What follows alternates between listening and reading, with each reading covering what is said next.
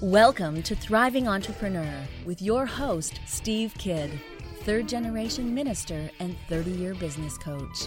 Listen in as amazing, world changing authors, speakers, and coaches share their struggles and victories and hear from best selling authors insight into how you too can live your life as a thriving entrepreneur.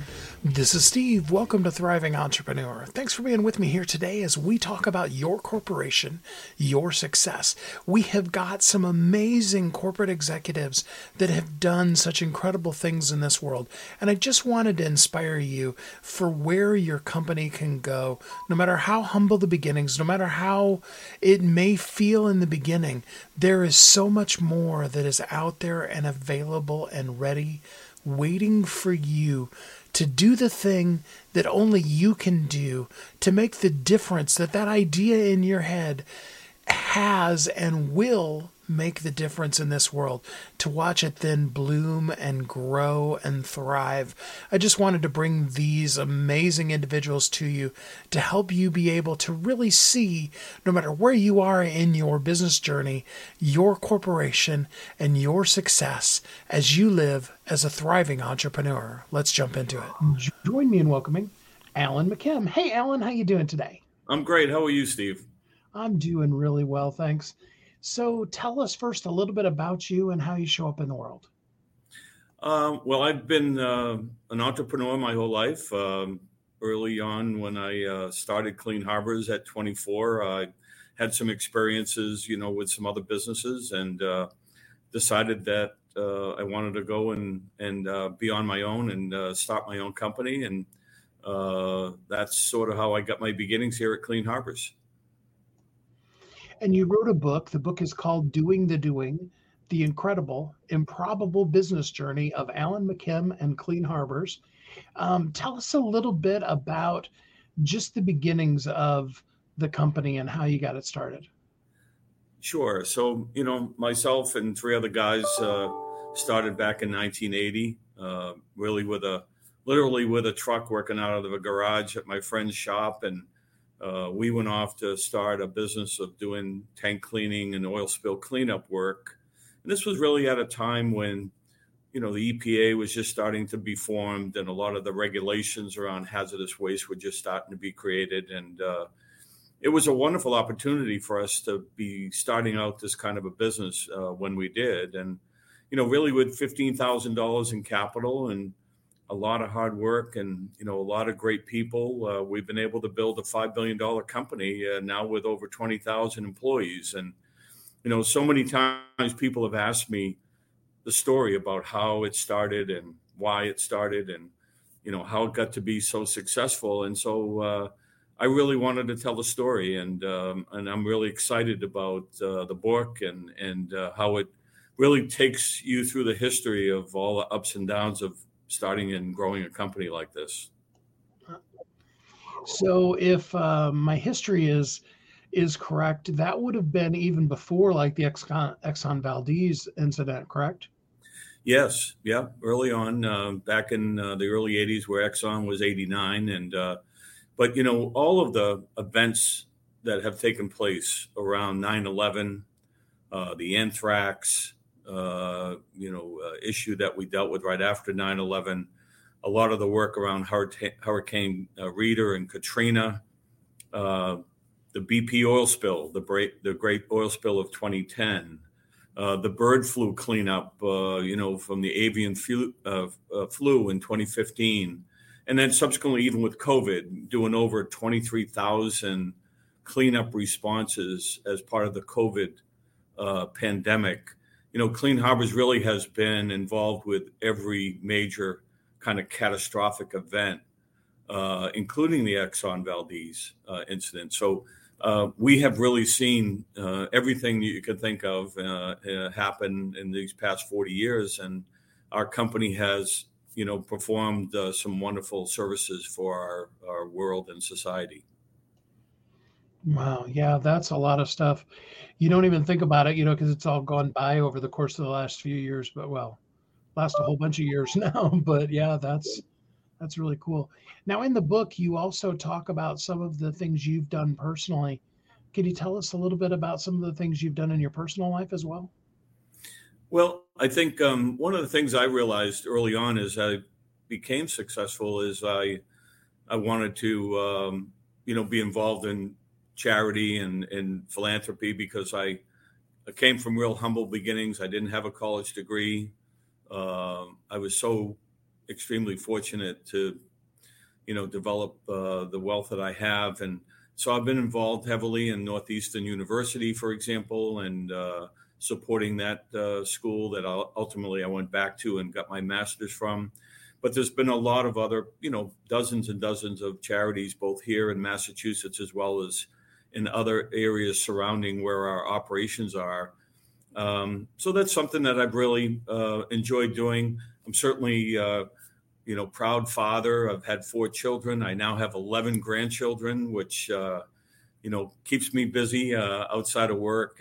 And I'm excited to see them uh, grow and and, uh, and and watch them, you know, live in their lives now. So, because of the industry you're in, I mean, back then there was no regulation. Part of the reason why there were some of those spills we're talking about.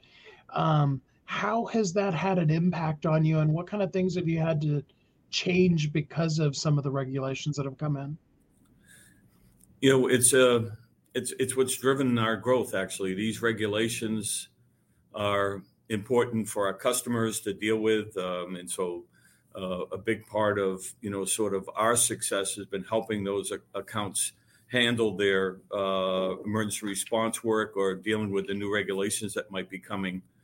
Um, but on the other hand, you know we've had a change too in regard to how we process waste. For example, uh, we operate a, a, number of incinerators, and uh, we've had to continuously upgrade them to meet the new regulations around air quality to deal with uh, the standards that now uh, are required for any new plants to be built. We've had to upgrade all our plants.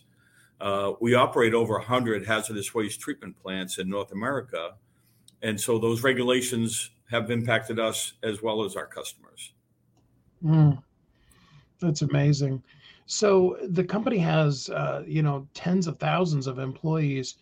What's it like to go from just a couple of you to having that many people that are in the company? You know, it's been quite a ride. Um, you know, early on, um, you know, the first year in business, we did six hundred thousand dollars in revenue, and uh, and like I say, we just wrapped up a, a year with five billion dollars in revenue, and um, adding employees, uh, bringing on companies through acquisition. We've done about seventy acquisitions. I think going through that transition has been a real learning experience for me in, in regard to how do you run a business first wearing, you know, a dozen hats. How do you let go? How do you bring in people that are smarter than you so that, you know, you can do things that, you know, you're really good at, but you're not good at doing everything, right? And so having those specialists come in and and be your partner I think how to collaborate and and work together with an organization, particularly one that you've just acquired. Uh, I think I think that has been an evolution in my life and something that that I'm I'm a lifelong learner. So I really feel that learning how to do that and and how important it was to develop people and uh, and to letting go and let others you know take on responsibility has been a big part of our success here. I think it's oftentimes when you're a CEO or you're an entrepreneur, you want to control everything, and I think you have to let go. And if you're going to let your business uh, grow, and uh, and I think that's something I learned early on in the early '90s. To be honest with you, when I first brought somebody in from outside the company, and I think it's been a tremendous um, uh, learning experience for all of us.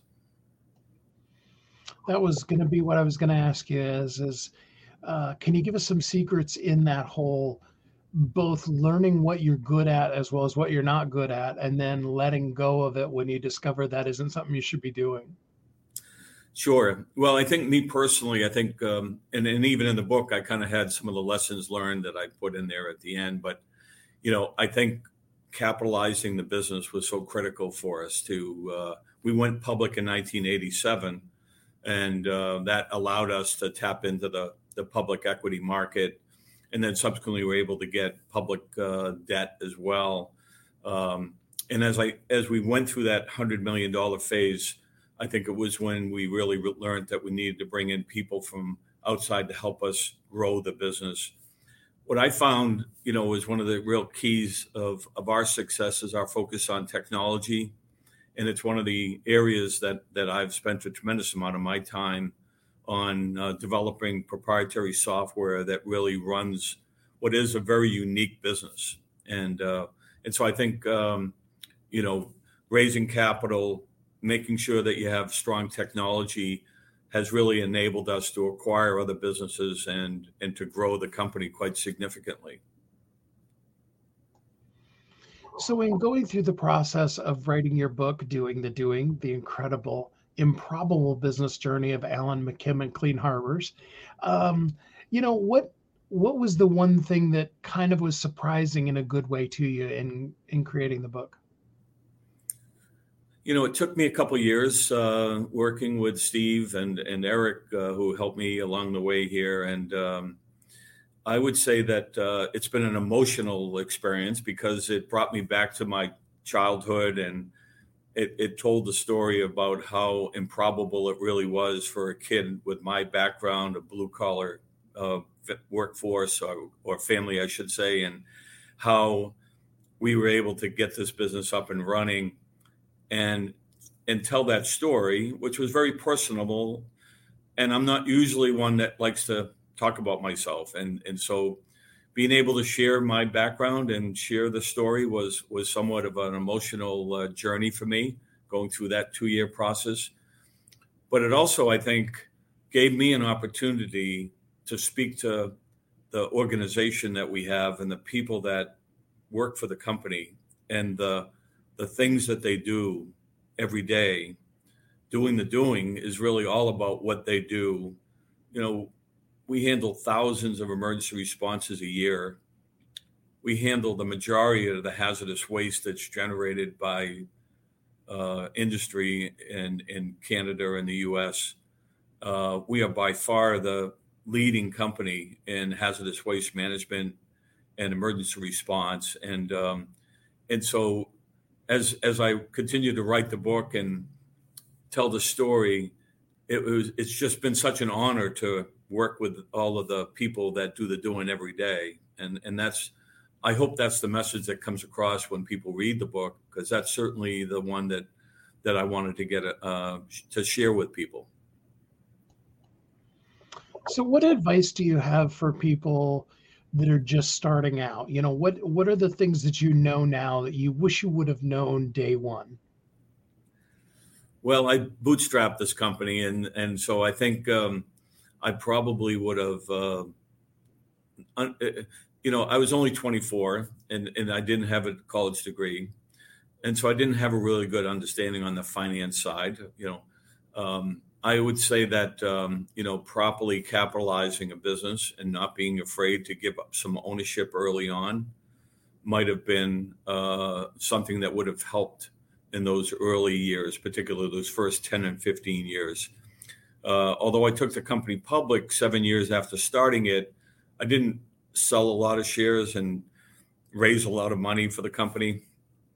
Um, and so it, it, the good news is, you know, we were able to hold on to the ownership as, as a percentage, uh, but we really were never that well capitalized in the early days, and so that would be a, a big, um, you know, uh, change that probably I would have made if I could have done it over again, is to be better well capitalized, uh, and I think also recognizing that you go through these economic cycles and you've got to be prepared for both the growth phase as well as the downturns that happen you know, during recessions and what have you. And uh, we've gone through many of them. And I, I, think for the most part have been able to grow through them uh, by being prepared and, and having a good plan. But in the early days, uh, certainly those were new experiences for us that we had to challenge ourselves to to survive uh, when we had those bad economic times, like in the early '90s here in New England.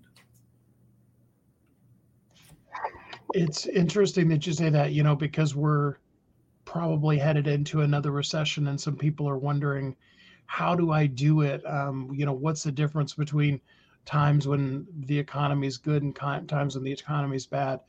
Are there any, you know, there are any things that really change in how you approach your business when the economy changes like it is?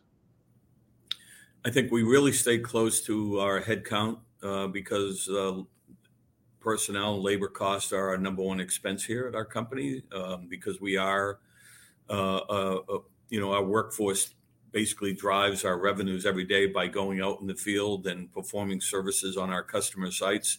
So we really manage our headcount quite closely here on a week to week basis.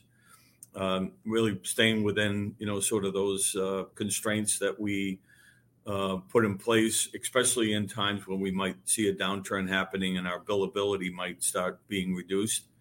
I think we also really look at our capital spending and, and try to hold on to our cash even more than we normally would, so that if maybe one of our competitors gets um, unable to, you know, kind of work through this downturn, maybe there's an opportunity for us to use that cash to acquire one of our one of our competitors. And so I think the company has been opportunistic in taking advantage of companies that haven't done a good job of preparing when these uh, oil crashes happen or these recessions happen. And uh, so we are sitting here very well positioned with, you know, $500 million in cash and really in a great, strong financial position to take advantage of a downturn in the market. You say that number so matter of factly. Um, is it has it been interesting to go from the place where, you know, a thousand dollar bill was a huge thing to now where you're getting bills for the hundreds of millions of dollars? It is amazing. You know, I remember I remember driving to the postal uh, lockbox to see if the checks come in to cover payroll. Uh, I remember those days like yesterday.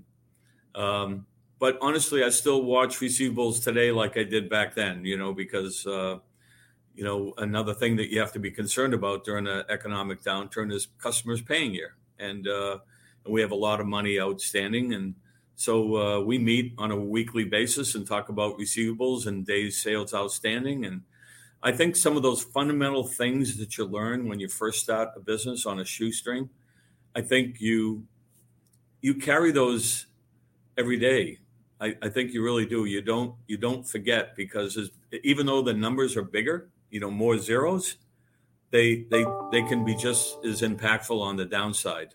Uh, so, um, watching cash, watching receivables, watching debt, I think having a good uh, you know uh, cash position to take advantage of the market is absolutely critical for our success. I love that. The book is called Doing the Doing the Incredible, Improbable Business Journey of Alan McKim and Clean Harbors. Uh, such an amazingly great book. So many interesting things, both in Alan's life as well as the growth of the business. I think everybody should read it um, if they're interested in business. Alan, before we go, uh, leave us with some words of encouragement about our business. You know, I think, um, you know, being an entrepreneur uh, has been, you know, the, the greatest um, joy uh, in my life, and being able to uh, work with people that I've had amazing um, experience with. You know, it, has been um, such a pleasure. I never, I have never felt like I've went to work every day, and uh, we've just announced that I'm transitioning to executive chairman. I'm not going to be CEO after 43 years at the end of uh, March. And but I am so excited about the company's future. Uh, we have two gentlemen that are going to be co-CEOs, uh, Mike Battles and Eric Gerstenberg, that are now going to take over running the business. And uh, I'm excited about them taking it from five billion dollars to ten billion dollars. And uh, and I I see I see that runway available to them, and uh, I'm excited to to see the next uh, 40 years of the business uh, progress. I love that. Do you get the book Doing the Doing, the incredible, improbable business journey of Alan McKim and Clean Harbors? You can get it on Amazon and all the places where books are available. Alan, thanks so much for spending some time with us here today. Thank you so much for having me. Really appreciate it. What an amazing success story. I know I was inspired. There are so many things that Alan's done in his life and in his business, and I hope they inspired you too as you're living your journey towards becoming and being a thriving entrepreneur. We'll be right back.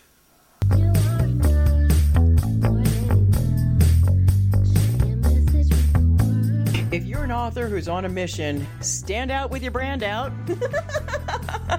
Check this out, guys. Yep, everything's marketing, and marketing is everything. Your existing book can become a best selling book, or even, hey, like mine, a number one international best selling book in five days. Listen, if your business isn't known by everybody, it's obscurity and that's death, right? The same thing is true for your book. If you're not happy with the way your book is performing, you got that far and then it just fell off the face of the planet kind of feeling, go to yourbestsellertoday.com. Schedule a talk with Steve. It's risk free, it's guaranteed, it's proven. We've done it thousands of times. What are you waiting for? Yes, yourbestsellertoday.com. This time next week, you could have a beautiful seal on your book and get the attention that you deserve. Reach the people that you came to serve. Come on now. What are you waiting for? Grab a pen. Here we go. All you got to do is book a call, yourbestsellertoday.com. Go to yourbestsellertoday.com. Book a talk with Steve. It's proven, it's guaranteed, it's going to happen. All you have to do is say yes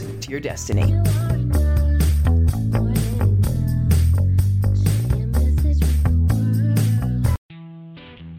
Welcome back to Thriving Entrepreneur. This is Steve. Welcome back. Thanks for listening to Thriving Entrepreneur today as we talk about your corporation, your success. Next, I want to bring you an amazing corporate executive who helps people, you know, when things aren't going exactly the way that they should be, so that you can get them back on track and really begin to thrive again. With that said, let's jump into it. Join me in welcoming Jennie Blumenthal. Hey, Jennie, how you doing today? Hey, Steve, I'm doing great. Thanks so much for having me. Great. So tell us a little bit about you and how you show up in the world. Sure. Um, Jennie Blumenthal. I'm the CEO and founder of Corporate Rehab. We're a leadership company that's focused on helping leaders get to the next level without losing themselves in the process. Um, and how I hope I show up in the world is authentically, um, without uh, maybe some of the masks or personas that we feel like we need to take on uh, to be accepted. So um, I think that's hopefully a good summary. Mm, love it. Yeah, absolutely. And your book is actually named similar to your company, Corporate Rehab, Ditch the Hustle, Culture, and Thrive Again. Tell us a little bit about what the concept of corporate rehab means to you. Yeah, so I um, I wrote the book um, and came up with the concept of corporate rehab really as a means to you know work through some things I was going through as I was trying to figure out what to do next. I had just left corporate America after 20 years as an executive. And uh, it was the middle of the pandemic, um, maybe the first droplets of the great resignation, early, the early phases. So it was um, October 2020. And um, really, the backstory is I was leading, you know, a huge business unit, managing a ton of people, had been climbing this ladder to success. I've got a husband and two kids. Um, and basically, I was hustling 60 hours a week and then turning on the weekends and hustling on the soccer sidelines on the weekends and starting over again on Monday. And um, I really was approaching burnout, um, as we might know it now, which uh, we really didn't have quite those words at the time back in 2020. And so I decided when I uh, had the pandemic, had some time to really um, just go within because it we you know so much of the world was shut down. I left my job. I figured I would do something different, and my kids were still doing school at the kitchen table for a little while, and so I really just said maybe this is a great time for me to pause and and figure out what really kept me in work situations that weren't always good for me. Um, how much of that was the situation? Um, how much of that was me? And so when I um, would joke with people about what I was doing now, I would jokingly say, "I'm I'm putting myself through my own corporate rehab," and um, and it became kind of this um, you know joke at first, but more and more people kept asking well boy i feel burned out or i feel unfulfilled or you know really what did you do next to kind of heal and so as i went through um, some of my own process i started sharing um, some of the uh, podcasts and articles and books that I was reading, which to somebody who's running a really full life, it was really overwhelming. And so um, I decided to kind of break that down into a process that other people could repeat and wound up including the stories of 300 other women. And so that's really where corporate rehab came from. And um, now I run a lot of those leaders through that corporate rehab framework to really, um, as you mentioned, the book's title is Ditch the Hustle Culture. What I found out is that, you know, there, yes, there can be toxic uh, situations and and bosses. There can be things that we do internally, and and really what that root cause is is this hustle culture that makes us feel like we need to be running faster and faster and getting value from outside of ourselves as a to, as opposed to turning into the gifts we're given and some of the answers we have within us. And so that's really what the book um, does is tell some of those stories and walks the readers through a process to do just that, start their own corporate rehab. Mm, that's awesome. So, where do we even start? You know, I mean, because most successful entrepreneurs are uh, you know, driven go getters that don't know how to sit down and stop ever. You know, like you said, when we're not working, we're out running around with the kids doing something or whatever. How do we even start? Yeah. So um, when I tried to actually put this together, and when people would say, Well, what do I do? Give me the right podcast or the right thing to listen to. Um, I really tried to summarize. Um, actually, it was a consultant for 20 years. So I applied more of a consulting we're solving so that we know what the solution is and when i did that it became really clear um, and i wrote down all the steps and ironically or magically or uh, inspired from above um, the words spelled out the words rehab so the first phase in the five steps is recognizing uh, your own life story the, the context for your values and some of the decisions that you've made the second is E, which is evaluate. So your patterns, your habits, your mindsets. Um, and here we we talk a lot about, you know, what's the voice that's kind of running in your head when you make a mistake? Is it shaming you? Is it saying you need to run faster? And just tuning into that to understand um, you know, what are some of those patterns and those beliefs that keep us running um, on autopilot sometimes in some of our decisions? Um, the next stage is heal. Um, that's H. And that really looks across mind, body, and spirit for ways that you can give yourself new mantras or new voices to say when you make a mistake um, or new patterns to take on.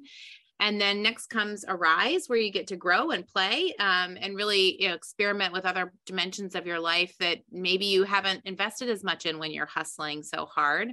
And the final step is B uh, for build and that's really building new dimensions of your life and career just more in line with some intentional choices um, for how you want to apply your purpose apply your ambition. And i think you make a great point that entrepreneurs are are hustling almost by definition and there's nothing wrong with hustle. I think you need hustle if you're trying to you know start a business if you're trying to close that next deal um, even if you're trying to get you know your kids out the door on time for soccer with their shoes on um, and a little bit of that in the right measure is, is, not a problem in my mind. I think the issue becomes when we get stuck on that gear and when we're within this always on always productive everything has to go fast and um, and everything has to be results oriented i think that's or facebook worthy that's where we can get a little bit trapped and uh, just staying on that gear when you're in the hustle culture as opposed to just looking at that hustle. So, you know, try on different words for you, for any of the entrepreneurs listening. Maybe it's you're harnessing your hustle, maybe you're pointing your ambition intentionally.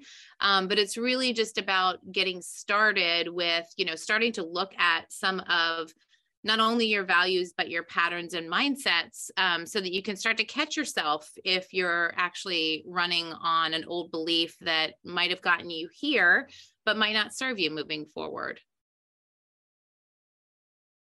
Ooh, and that's a big one, you know, because once we get stuck in those old beliefs, it's really easy to just stay there because it's comfortable. You know what I mean? Yes. Yes, absolutely. In fact, that's interesting. That's one of the things I get asked about the most when I um, am talking to executives looking to change careers or looking to figure out, you know, their right next step. Um, you know, why did I stay so long, or what keeps us trapped? And just to your exact point, a lot of times we're stuck in what's familiar you know even if it's it's not healthy or good for us but it's that you know it can be a pattern it can be a voice track in your mind and it's the the thing that we go back to just because um it's easy. I actually like to think someone had had mentioned this that it's um you know sometimes our, our actual neural pathways in our brain are just like you know ski tracks and fresh powder and once you go down it once you know you you can kind of go any different direction but that hundredth run down that ski track your brain's automatically going to go right down. Your skis will go right down that um that groove. And it's no different a lot of times with our thoughts. If we're if we always say oh gosh i should have gotten that deal or I should have hustled harder, you know, the next time something happens, you're likely um, going to say something similar unless you start to change, you know, the way you speak to yourself um, and some of those mindsets and patterns. Talk to me a little bit more about some of those things that we say to ourselves because we're all so good at being mean to ourselves. You know what I mean? Yes. Yes. Um, well, I find that there's a couple of different ones. Um, there's, and when you actually dig down to the root cause, a lot of times, um, you know, that it's these stories that we tell ourselves, and maybe they're not even our own stories. You know, there's something that someone said to us one time that again was really useful at that time, but we're letting it play uh, you know a larger role or you know some people say letting it live rent free in our head. So one of the ones that i hear the most the root cause is i'm not enough you know and it, it really comes down not not many people would just say i'm just not enough but it shows up as oh, i really should have gotten that promotion or you know if i were better i would have you know gotten the lead in the play or if i were uh, a better mom i wouldn't have yelled at my kid. I mean it really can show up a lot of different ways but if you peel that back you know there's some belief underneath that that says i'm not enough. I'm not doing enough.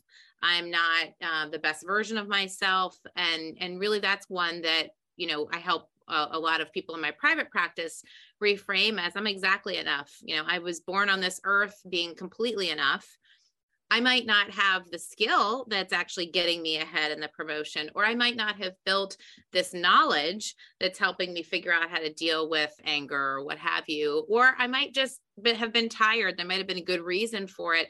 But that doesn't mean that I'm a bad mom or that I'm not enough as a worker. I just haven't done whatever the thing is yet. And that's really the difference between a growth mindset and a fixed mindset is this word yet. Um, so I think that's one of the ones that I hear the most. It just shows up with, uh, it, it's the root cause, but it shows up with a lot of different symptoms in a lot of different ways. Um, and and that's the one that I hear a ton. Um, the other one is there's not enough, and that's really based on a scarcity model. Um, so I better be first in line to, you know, get to the grocery store checkout, or I, I've got to get, you know, this next promotion because if I don't, the person behind me is going to, you know, take that spot. Um, as opposed to you know acting more from an abundance mentality that there's plenty there's enough out there. And, and if one person gets something it doesn't take something away from me.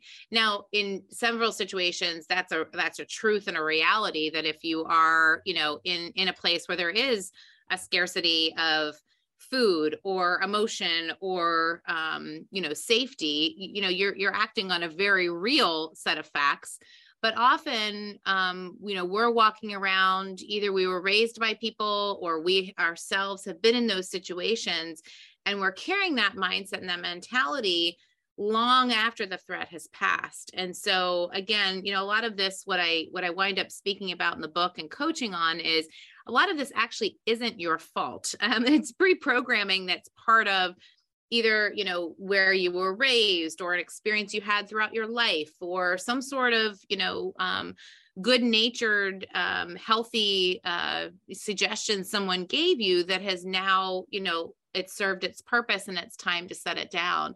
And i'll give you an example from the there's not enough piece. Um, I was raised in, in part by uh, a grandmother. I was raised by my parents, but my grandmother played a big role in our lives, and we'd visit her every summer. And she was kind of larger than life. And she grew up in the Depression.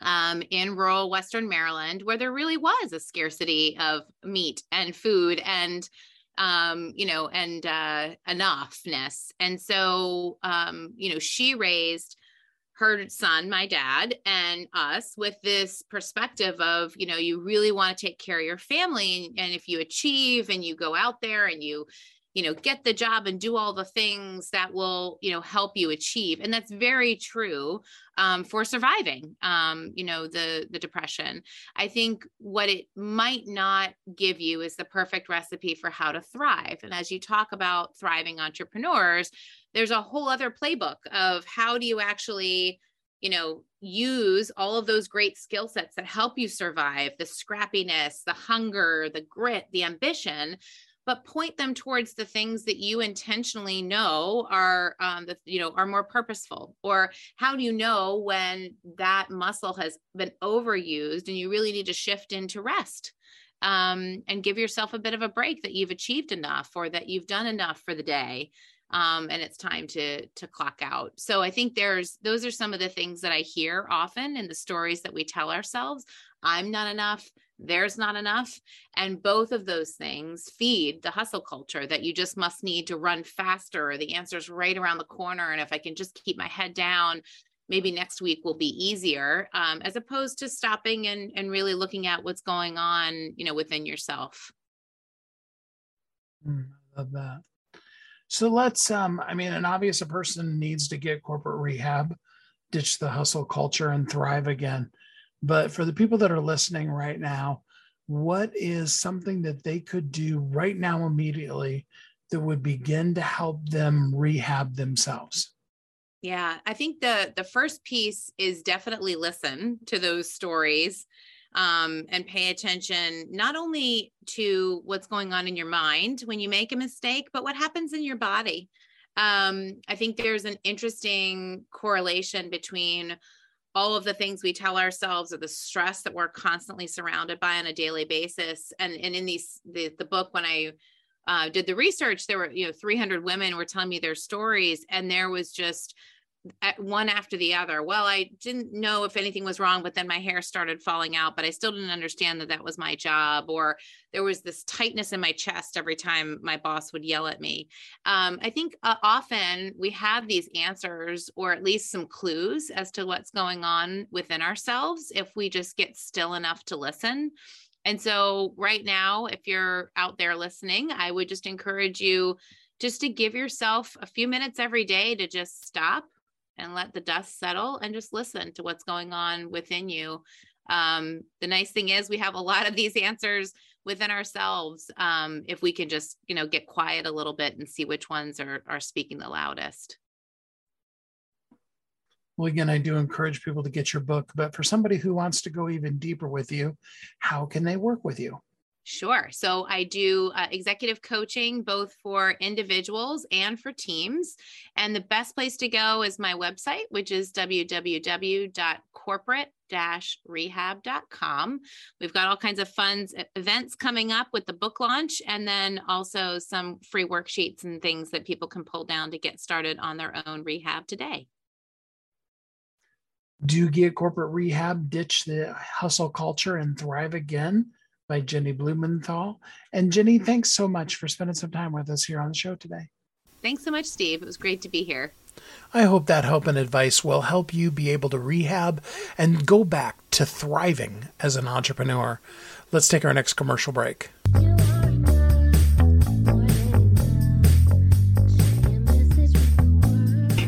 Author who's on a mission, stand out with your brand out.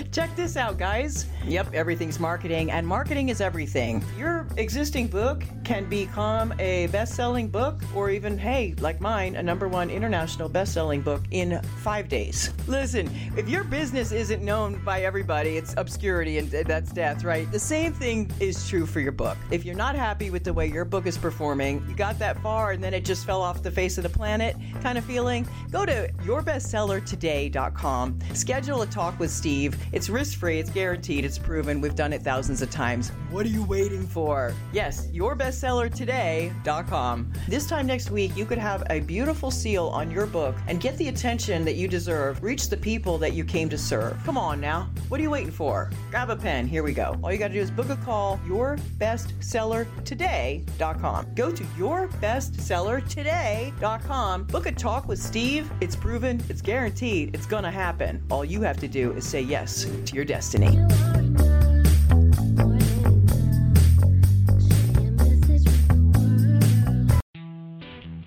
Welcome back to Thriving Entrepreneur.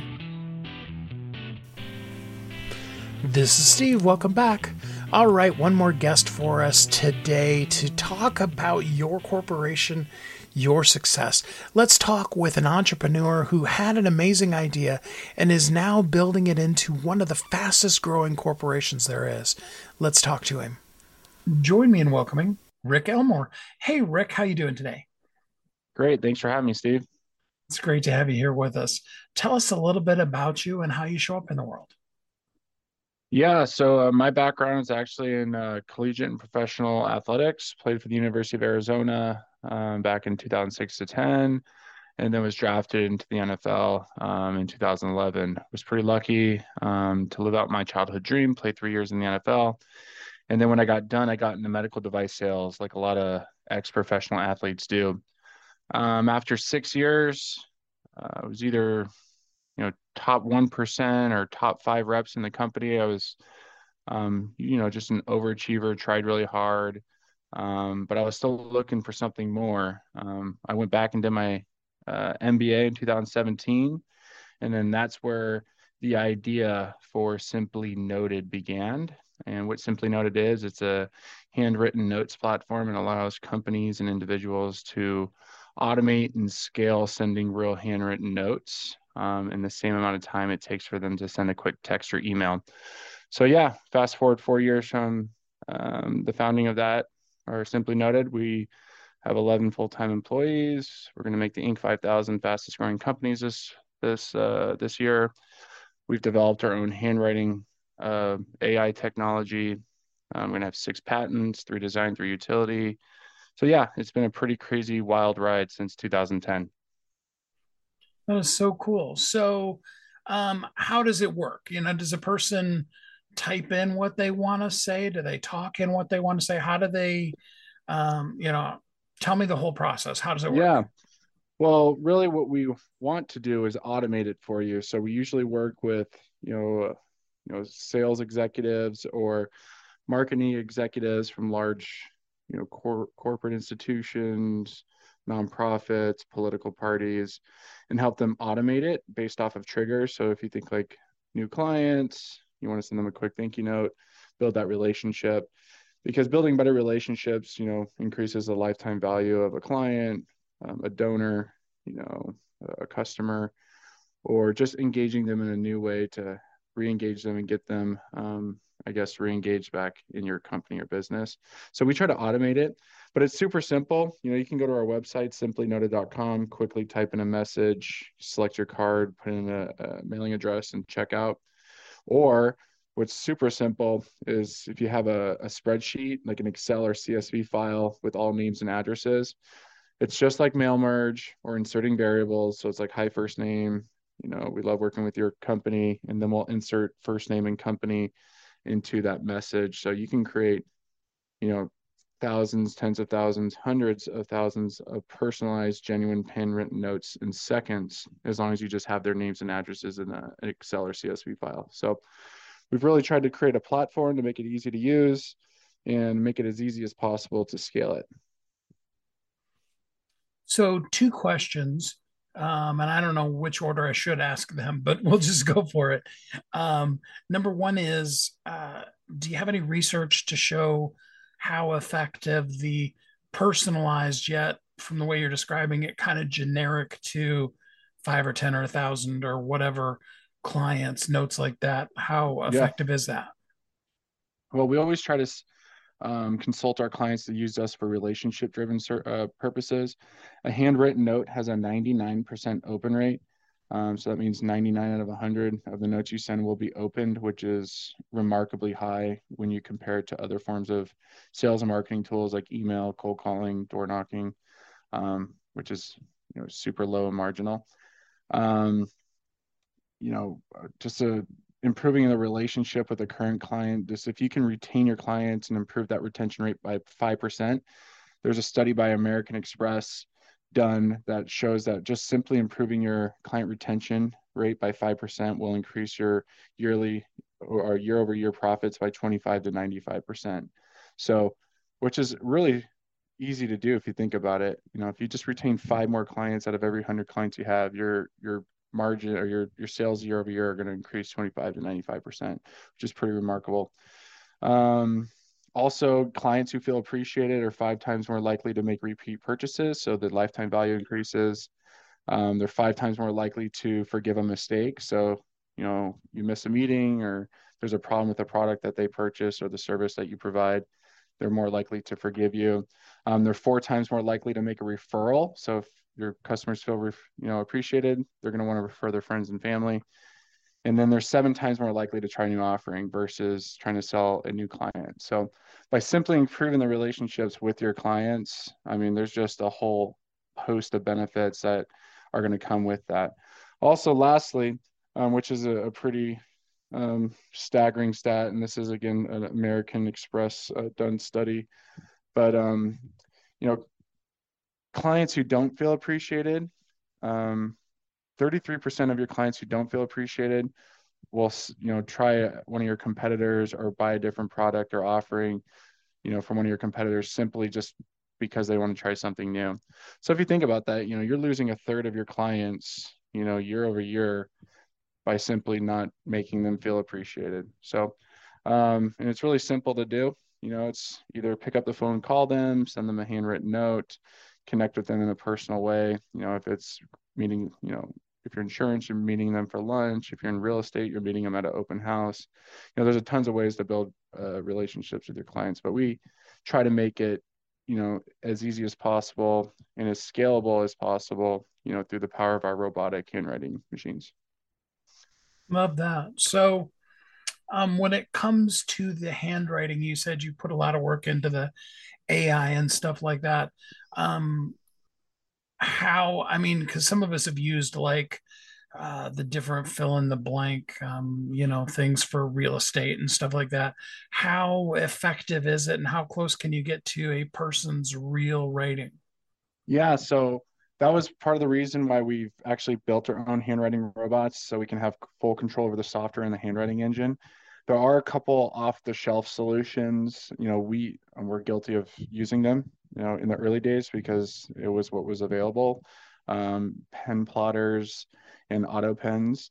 But we quickly figured out that it was not going to be a scalable solution and the best solution um, because they're very restricted software wise and the abilities they have in their handwriting engines.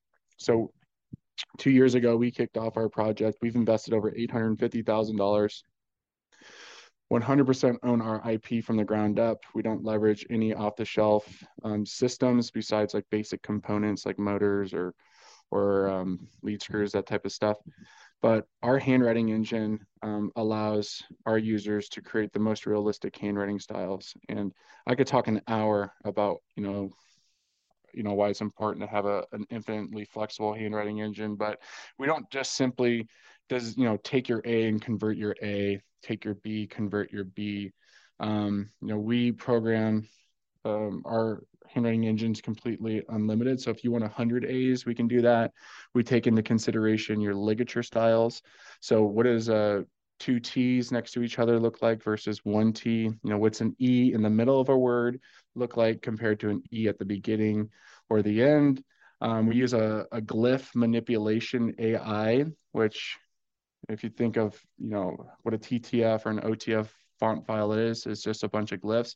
But our AI actually um, manipulates, shifts, stretches, changes size, and actually makes sure every time it writes, it's changing it and writing it differently.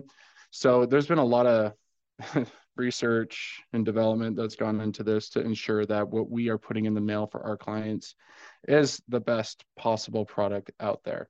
Um, there's just nothing else on the market that has the flexibility um, as our technology does to allow you our customers to do that and I think you might have said, but uh, and I apologize, but so do we start with you know like a sample of my writing that you are doing? Is it that customized or is it just kind yeah. of uh, computer driven?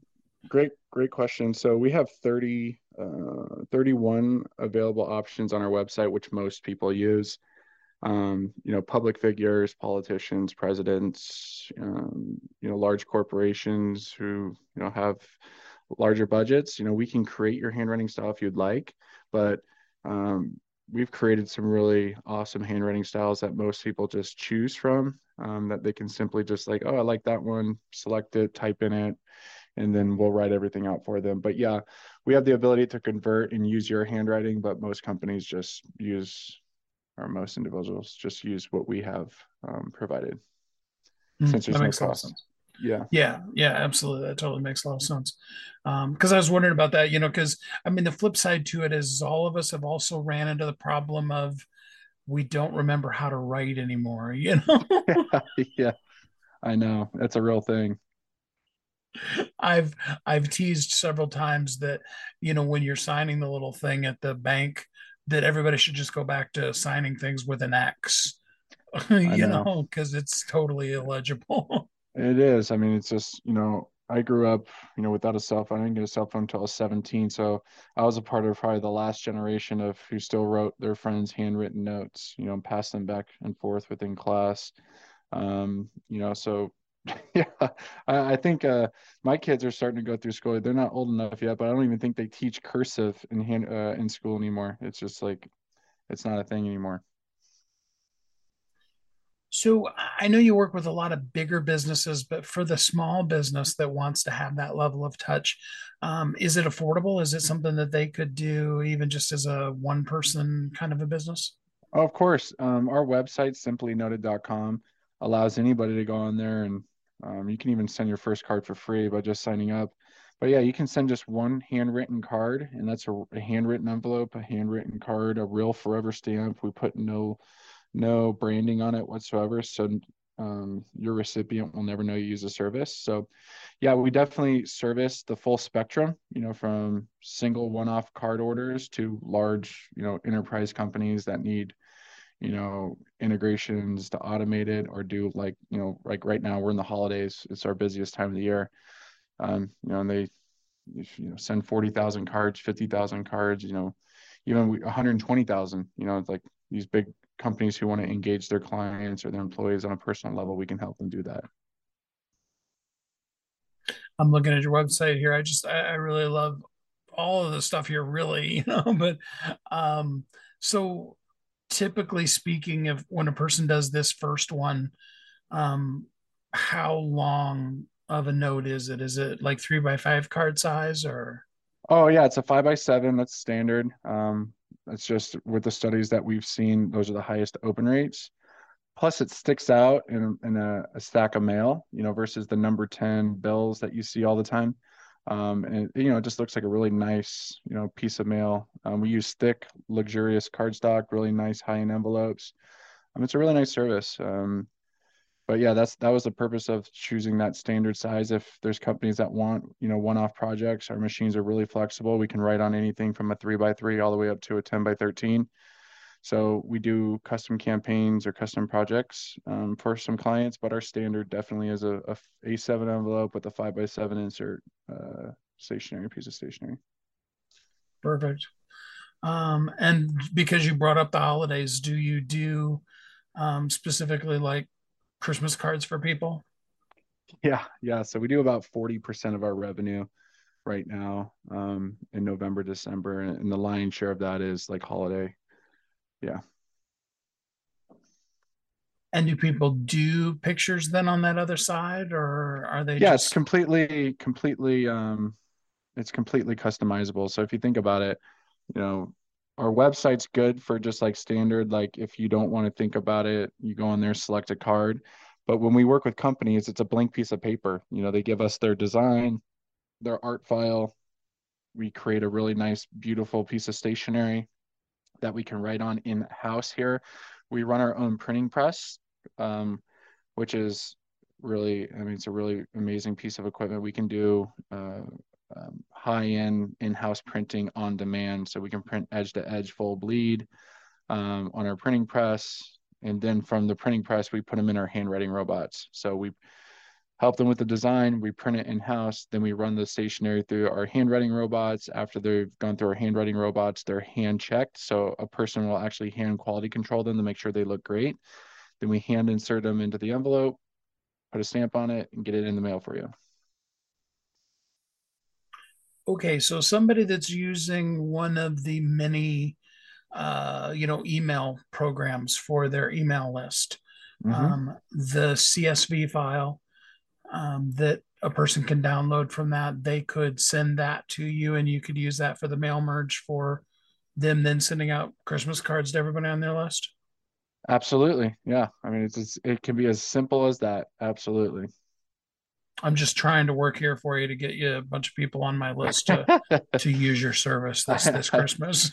I appreciate it. Yeah, it's really it can be as simple as you want by just literally sending us your mailing list and then we can take care of everything or you know for our enterprise business like large corporate clients if you want some complicated workflow within your your marketing stack or within your software we can do that as well. But majority of our clients they either you know they're sending one-offs or they're we're doing projects um, for them and we just make it as simple as possible. It's just usually uh, we try to we try to tell them don't get caught in the weeds. Like if this is something you want to do we'll make sure it's as easy as possible. Just let us know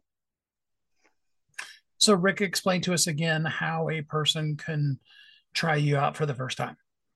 They can just go to simplynoted.com, sign up. First card is free. Um, also, a great thing uh, that we like to do if we were on video right now, I'd show you our sample kit. But we send a really nice 10, 10 by 13 sample kit with a bunch of handwriting samples, flyers, case studies, some more information on the services that we provide. So we truly believe um, in the power of our product. And once you get it in your hands, you'll just see and feel the quality. So we like to get that sample kit out. And you can request that on, at our website. Just go to simplynoted.com, go to our business page, and uh, just fill in the little, you know, request a sample kit. It's right there at the top of the page. So yeah, sign in, get your first card free, or request a free sample kit on our website. And we're happy to send you, you know, um, some samples so you can see how great this service is. Mm, I love it. Um, I do encourage everybody to go to simplynoted.com. Rick, thanks so much for spending some time with us here on the show today. Thanks for having me. I really appreciate it. You have this dream, this vision of what your business is going to be. You start it, you nurture it, you grow it.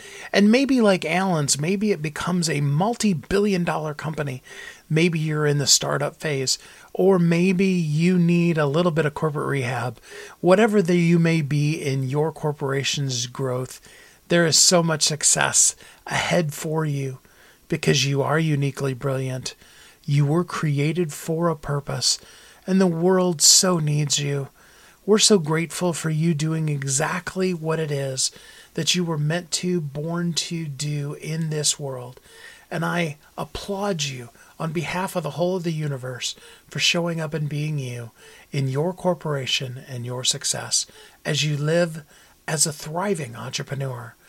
Until we're together again, I hope you have a great, amazing week.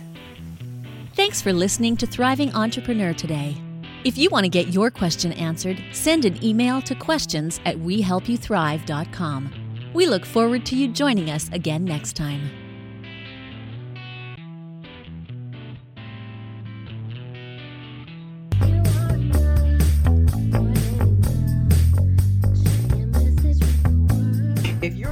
Who's on a mission. Stand out with your brand out. Check this out, guys. Yep, everything's marketing, and marketing is everything. Your existing book can become a best selling book, or even, hey, like mine, a number one international best selling book in five days. Listen, if your business isn't known by everybody, it's obscurity and that's death, right? The same thing is true for your book. If you're not happy with the way your book is performing, you got that far and then it just fell off the face of the planet kind of feeling, go to yourbestsellertoday.com. Schedule a talk with Steve. It's risk free, it's guaranteed. It's It's proven. We've done it thousands of times. What are you waiting for? Yes, yourbestsellertoday.com. This time next week, you could have a beautiful seal on your book and get the attention that you deserve. Reach the people that you came to serve. Come on now. What are you waiting for? Grab a pen. Here we go. All you got to do is book a call. Yourbestsellertoday.com. Go to yourbestsellertoday.com. Book a talk with Steve. Steve, it's proven. It's guaranteed. It's to happen. All you have to do is say yes to your destiny.